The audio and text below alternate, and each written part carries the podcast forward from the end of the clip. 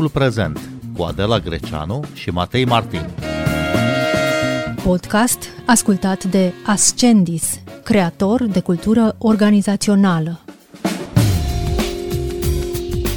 Bine v-am găsit! Invitații noștri în această seară sunt editoarea Eli Bădică de la Nemira, coordonatoarea colecției de literatură română Nautor. Bună seara, bun venit! Bună seara, bine v-am găsit! Și Mihai Mitrică, directorul executiv al Asociației Editorilor din România. Bună seara, bun venit la Radio România Cultural. Mulțumesc de invitație, bună seara. Vorbim astăzi despre difuzarea cărții în România. Vrem să vedem care este situația librăriilor fizice și a celor uh, online. Înainte de 1989, știm cu toții, exista o rețea națională de librării, doar că multe dintre aceste spații n-au rezistat ca librării după Revoluție, s-au transformat în orice altceva. Care este acum situația rețelelor de difuzare a cărții, Mihai Mitrică? E una din ce în ce mai proastă. Spun asta din punct de vedere al uh, concurenței de pe piață.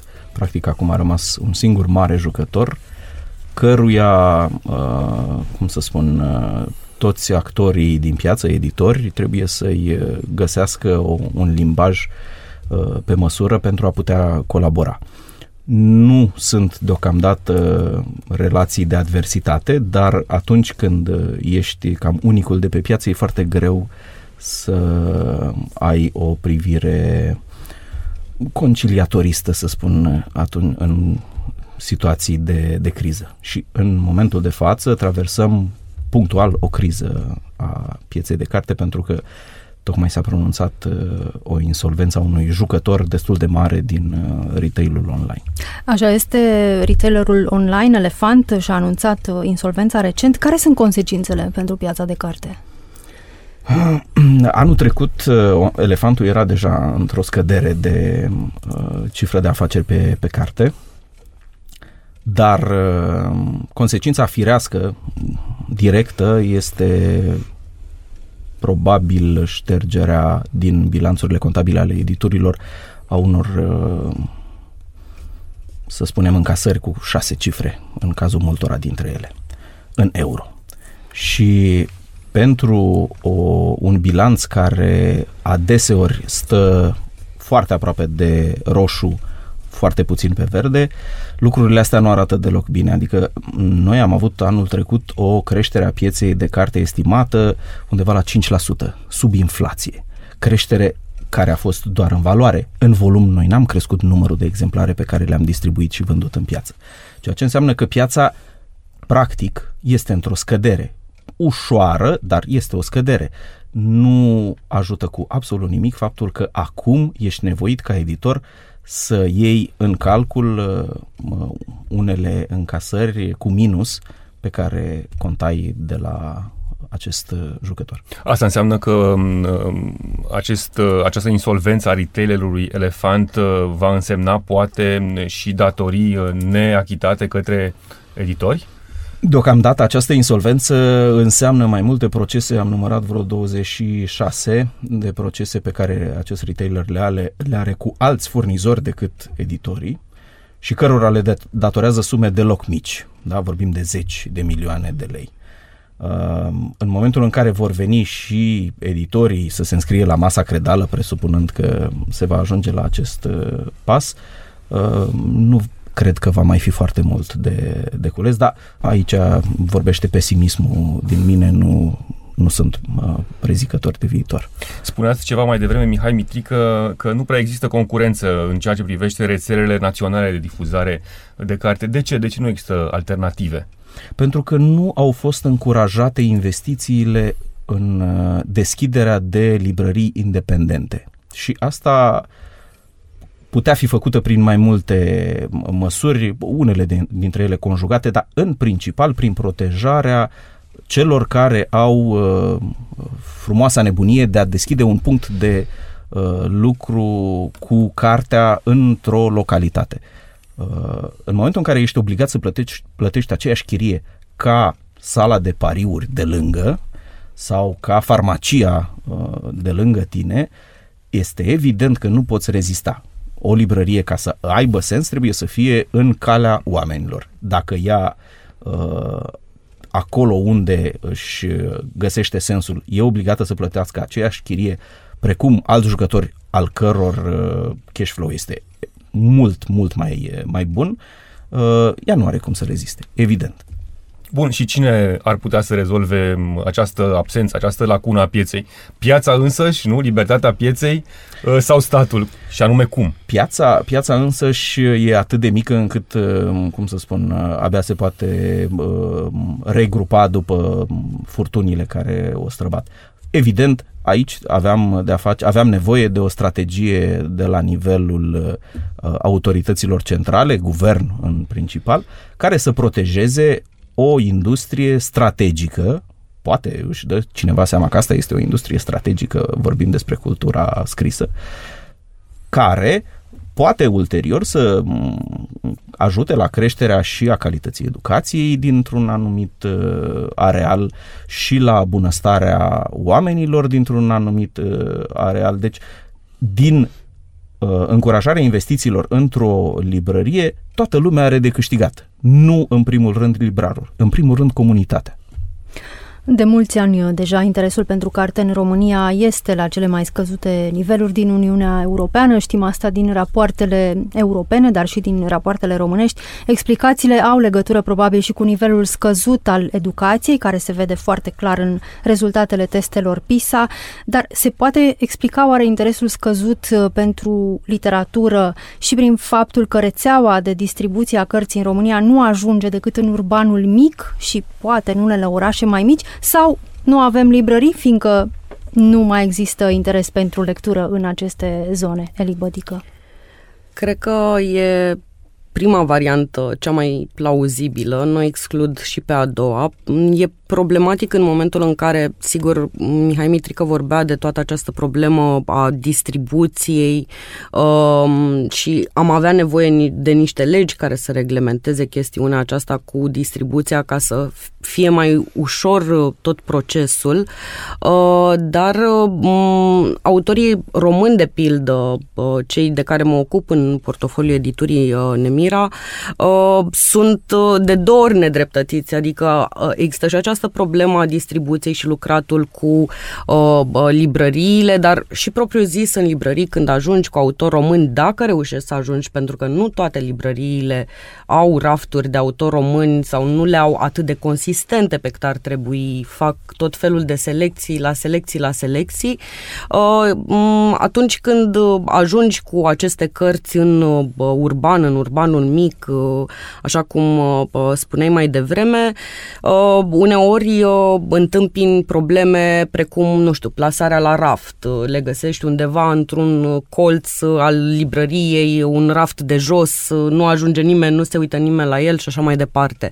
Deci, toate aceste motive ne duc la același uh, argument, la aceeași problemă, care e o problemă sistemică căreia încă nu i-am găsit o rezolvare propriu-zisă. Nu reușim să, să fim pe aceeași lungime de undă, de pildă, în ceea ce privește producția cărților uh, scrise de autori români uh, cu toate uh, librăriile din țara aceasta, care nu sunt multe, exact cum spuneați și mai devreme în discuția de, de mai devreme. Avem un jucător principal și încă câteva care s-au transformat mai mult în papetărie și așa mai departe. E o problemă sistemică, într-adevăr, uh, mai ales uh, în ceea ce privește accesul oamenilor la carte, uh-huh. la cultură în general, dar în special uh, la carte, pentru că sunt chiar și orașe medii care nu au niciun fel de librărie. Orașele mari încă, încă mai funcționează, dar sunt orașe de dimensiuni medii sau orășele mici unde nu sunt nici librării, nici măcar chioșcuri de ziare. Mi s-a alăturat prin telefon acum de la Timișoara Oana Dobo și cofondatoarea librăriei independente la două bufnițe. Bună seara, bun venit la Radio România Cultural. Bună seara! Mulțumesc T- pentru invitație! Timișoara, Centru Universitar, Capitala Europeană a Culturii în 2023. Ce impact a avut pentru librăria la două bufnițe anul de Capitală Europeană a Culturii? După încheierea programului s-a păstrat ceva din tot interesul anului trecut? Ați câștigat public? Uh, în primul rând, cred nu cred, sunt sigură, pentru librăria noastră, anul 2023 a fost cel mai bun an de departe din toată existența librăriei. titlul Timiș- de capitală europeană a culturii pentru Timișoara a fost benefic și e de vreme să zic cum se resimte, pentru că dacă mă întrebați, pentru noi capitala culturală s-a terminat acum la sfârșitul lui ianuarie 2024, odată cu închiderea expoziției Brâncuș, deci e prea devreme să mă pronunț, au trecut două săptămâni, care sunt efectele și dacă se menține.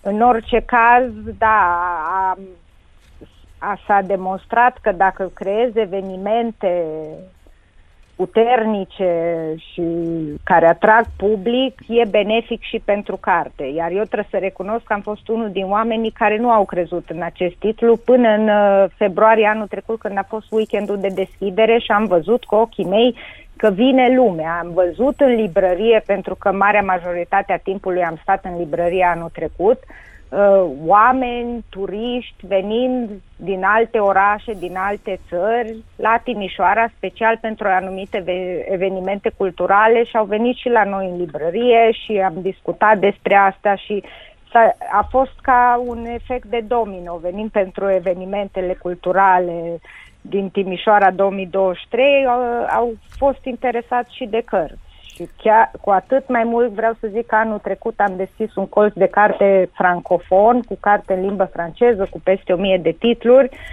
care la început am crezut că e mai mult așa un, un colț de carte mai mult simbolic pentru pasiunile noastre și pentru pasiunea mea și pentru legate de Franța și limba franceză, dar uh, chiar am avut public. Bun, 2023 uh, a fost un an cu totul special pentru Timișoara, capitala europeană a culturii, dar cum funcționează uh, librăria independentă, singura librărie independentă în uh, Timișoara, în restul anului, în restul timpului? Da, păi am zis nu de mult că acum că am revenit cu picioarele pe pământ în 2024, trebuie să păstrăm cumva în minte că 2023 a fost un an de excepție. E ceva ce, hai să zicem, se întâmplă odată la 50 de ani, da? Și nu trebuie să uităm ce a fost înainte de 2023, când am trecut și prin pandemie și prin toate problemele legate de începutul războiului în Ucraina, care problemele astea continuă și nu văd că s-ar domoli, ci din potrivă. Și, cum am zis, pentru o librărie independentă, problema se pune de a supraviețui de la o lună la alta. Nu poți să ai viziune pe termen lung și să zici că faci o anumită investiție în următoarele luni, pentru că nu știi niciodată. Tu, tu trebuie să te concentrezi să supraviețuiești de la o lună la alta. Asta mai ales dacă vrei să te concentrezi pe carte și subliniez lucrul acesta, sigur este o alegere, sigur că putem face și altceva, dar dacă vrei să fii librărie orientată spre carte, cum suntem noi, noi avem 95% din cifra de afaceri e formată din vânzarea de carte. Și nu din alte gadgeturi, așa cum se întâmplă uneori nu. în alte librării. Nu, dar asta nu este de condamnat, pentru că realit- eu nu zic ca și cum ca să pun să condamn ceea ce se întâmplă în alte librării, pentru că matematic înțeleg foarte bine de ce se întâmplă așa.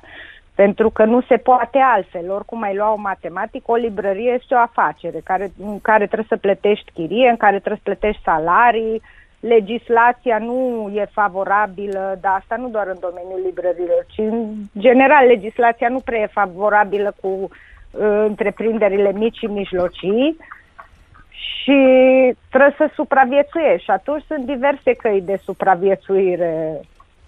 Dar ce lipsește? Una din ele să vinzi gadgeturi, dar când ajungi să vinzi gadgeturi, sigur că te concentrezi pe carte mai puțin.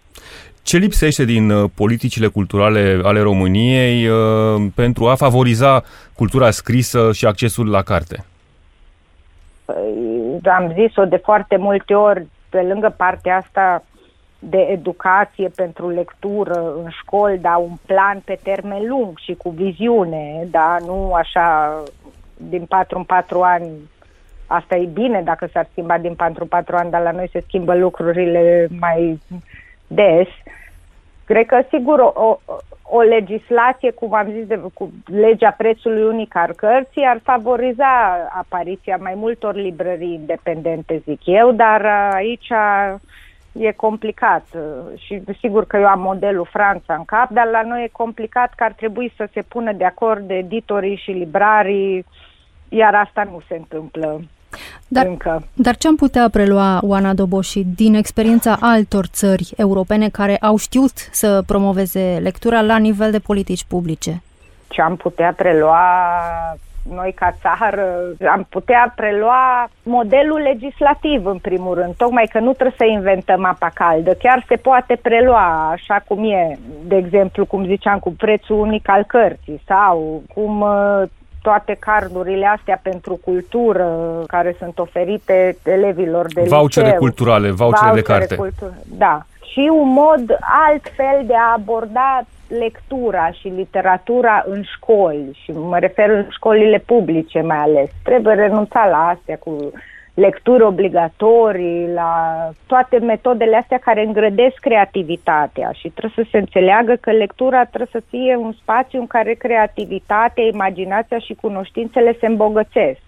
Oana Dobo și mulțumim pentru această intervenție. Da, Mihai Mitrică, această lege a prețului unic uh, la carte este um, o discuție mai veche pentru piața de carte din România. E un model francez aplicat și în alte state. O carte, același titlu, se vinde peste tot în orice tip de librărie, că este online sau că este o librărie autentică, adevărată, cu același preț. Este aplicabil în România acest model? Dacă s-ar respecta legea, da. Noi avem legi în domeniul culturii scrise din 2002, din 2003, care ar ajuta foarte mult piața de carte dacă s-ar respecta. Legea bibliotecilor bunăoară prevede înnoirea stocului de carte din biblioteci în fiecare an cu 50 de exemplare la mii de locuitori. Un calcul sumar făcut de Asociația Națională a Bibliotecilor Publice ne spune că în fiecare an ar trebui investite 400 de milioane de lei din fondurile Consiliilor Județene, Consiliilor Locale, Ministerului Culturii, pentru dotarea minimală, da? deci la standard minimal, a acestor biblioteci cu carte nouă. Știți care este frecvența cu care se întâmplă asta?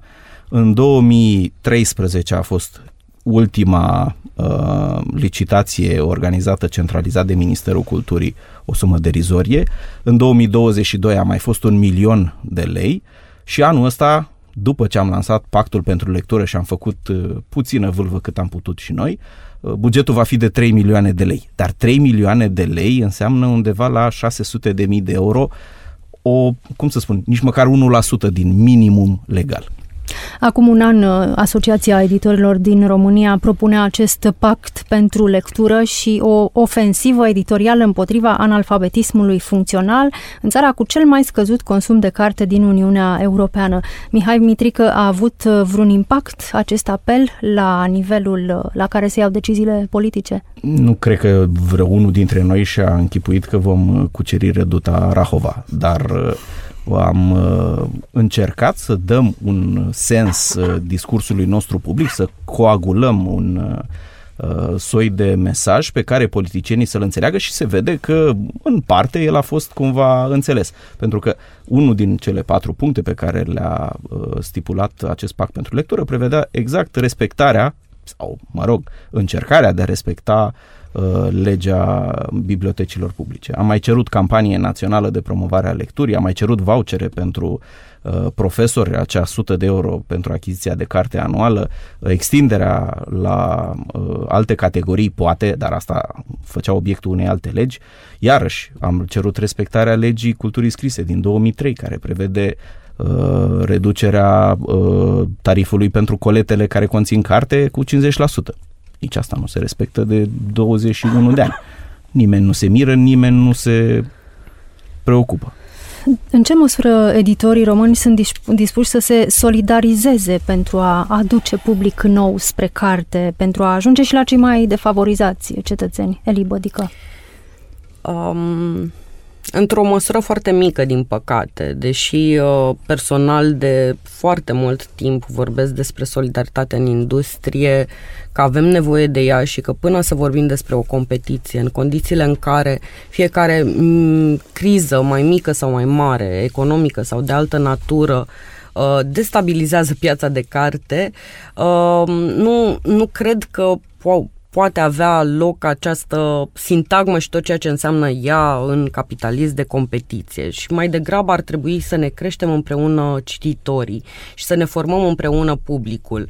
Eu cred că e nevoie foarte, foarte mare de solidaritate în industria de carte. Din păcate, în schimb, uh, încercările pe care le-am făcut uh, eu personal în ceea ce îi privește pe autorii români au eșuat de mulți ani încoace, de cel puțin o decadă încoace, uh, dar uh, sunt uh, idealistă spre deosebire de Mihai Mitric, așa că sper ca la un moment dat să reușim să măcar câțiva dintre noi să ne să strângem puțin rândurile și să înțelegem că avem nevoie de asta, că publicul nu înseamnă uh, că trebuie să citească exclusiv uh, de la o editură sau de la cealaltă și uh, că principalul uh, nostru scop e acesta, să convingem oamenii să citească măcar, să cumpere acea carte pe an care apare în toate sondajele că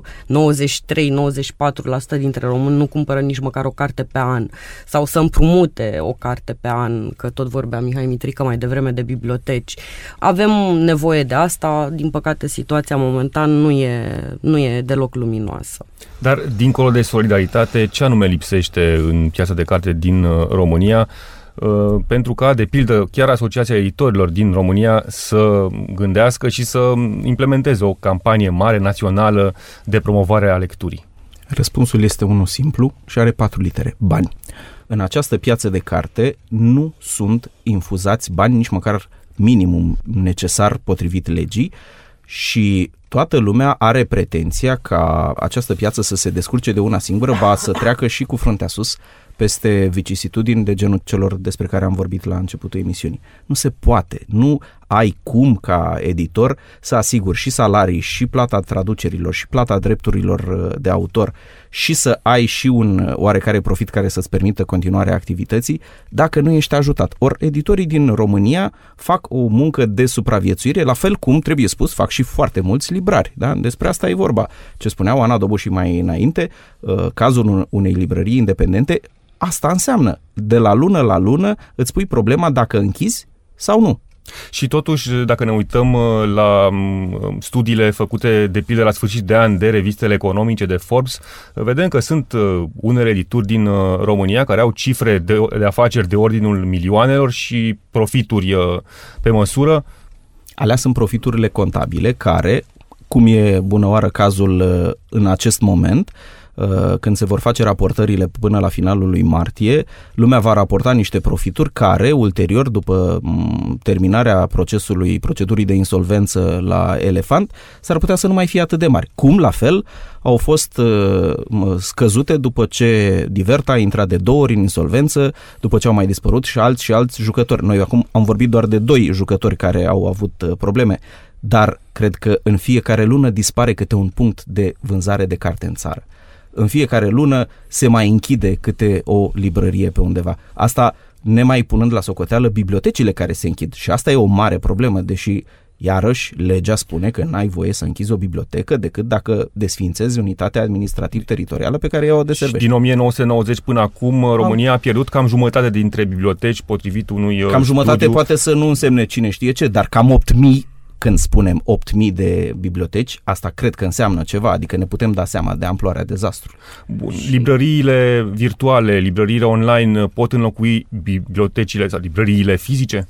Eli Bădică? În niciun caz. Și asta ne-a dovedit o perioada pandemiei, a izolării, când au fost uh, închise uh, librăriile și deși vânzările online au crescut, s-au dublat sau chiar s-au triplat, uh, nu a acoperit nici măcar 10% din vânzările în librăriile fizice. Uh, oricât ne-ar plăcea să credem că în regulă suntem în secolul 21, tehnologie și așa mai departe, ne-ar plăcea să credem că putem să înlocuim uh, uh, librăriile fizice uh, cu cele online, mai puține costuri, mai rapid și așa mai departe. Oamenii sunt foarte atașați să treacă pragul unei librării uh, fizice, să răsfoiască, să simtă miros de carte, să aibă îndrumările librarilor. De asta e esențial rolul librarilor într-o piață de carte, cu atât mai mult în, într-o industrie ca a noastră, mică, cu foarte multe probleme uh, și de sistem și de uh, alte uh, naturi. Um, prin urmare, nu, nu există nicio posibilitate și probabil că pentru următoarea decadă, cel puțin, nu, nu va exista. Nu vor putea fi nici măcar uh, egalate, ce să zic, de înlocuite librăriile fizice cu cele online. Mâine, 15 februarie, este Ziua Națională a Lecturii. În acest tablou pe care l-ați uh, expus uh, această, în această seară, ce facem cu această zi națională a lecturii, Mihai Mitrică? Avem nevoie de ea? Așteptăm ziua de 16 februarie, sunt convins, pentru că evenimentele care se desfășoară fără niciun fel de uh, cinism pe 15 februarie sunt doar o picătură într-un uh, ocean și nu reușesc să schimbe salinitatea uh, apei. Uh, 15 februarie uh, mai sunt alte, Ziua Culturii Naționale, 15 ianuarie. Sunt momente în care ne prefacem ipocrit că ne pasă de cultură în România. Or, ca societate, nu, nu ne pasă de cultură pentru că nu ies oamenii în stradă să apere uh, desfințarea unei biblioteci sau unei librării, nu facem uh, cifre de uh, audiențe extraordinare la evenimentele pe care le organizăm, fie în librării, fie târguri, saloane de carte. Suntem aceiași uh, aceeași mână de oameni care mergem dintr-o parte în alta și care susținem prin puterile noastre, fiecare după cum poate, această piață de carte, în ciuda, în ciuda uh, indiferenței sau chiar a sabotajului care ne vine din partea statului. Eli Bădică, la ce bună zi națională a lecturii?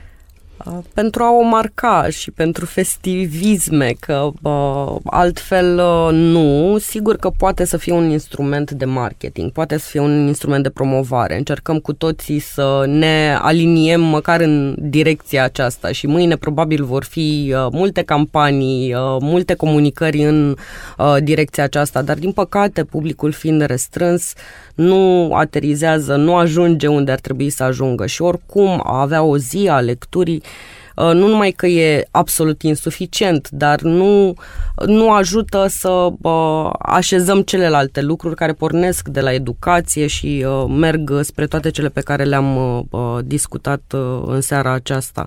Cred că trebuie să facem puțin mai mult de atât și să mergem fiecare dintre noi și într-o bibliotecă și într-o librărie și acasă la un prieten care are o carte și să începem așa câteva pagini pe zi, nu de 15 februarie, ci de fiecare zi ca să conteze cu adevărat. Eli Bădică, Mihai Mitrică, vă mulțumim uh, că ați venit în această seară la Radio România Cultural. Noi suntem Adela Greceanu și Matei Martin. Puteți asculta timpul prezent și pe site-ul radioromaniacultural.ro, precum și pe platformele de podcast, pe Apple Podcasts și Spotify.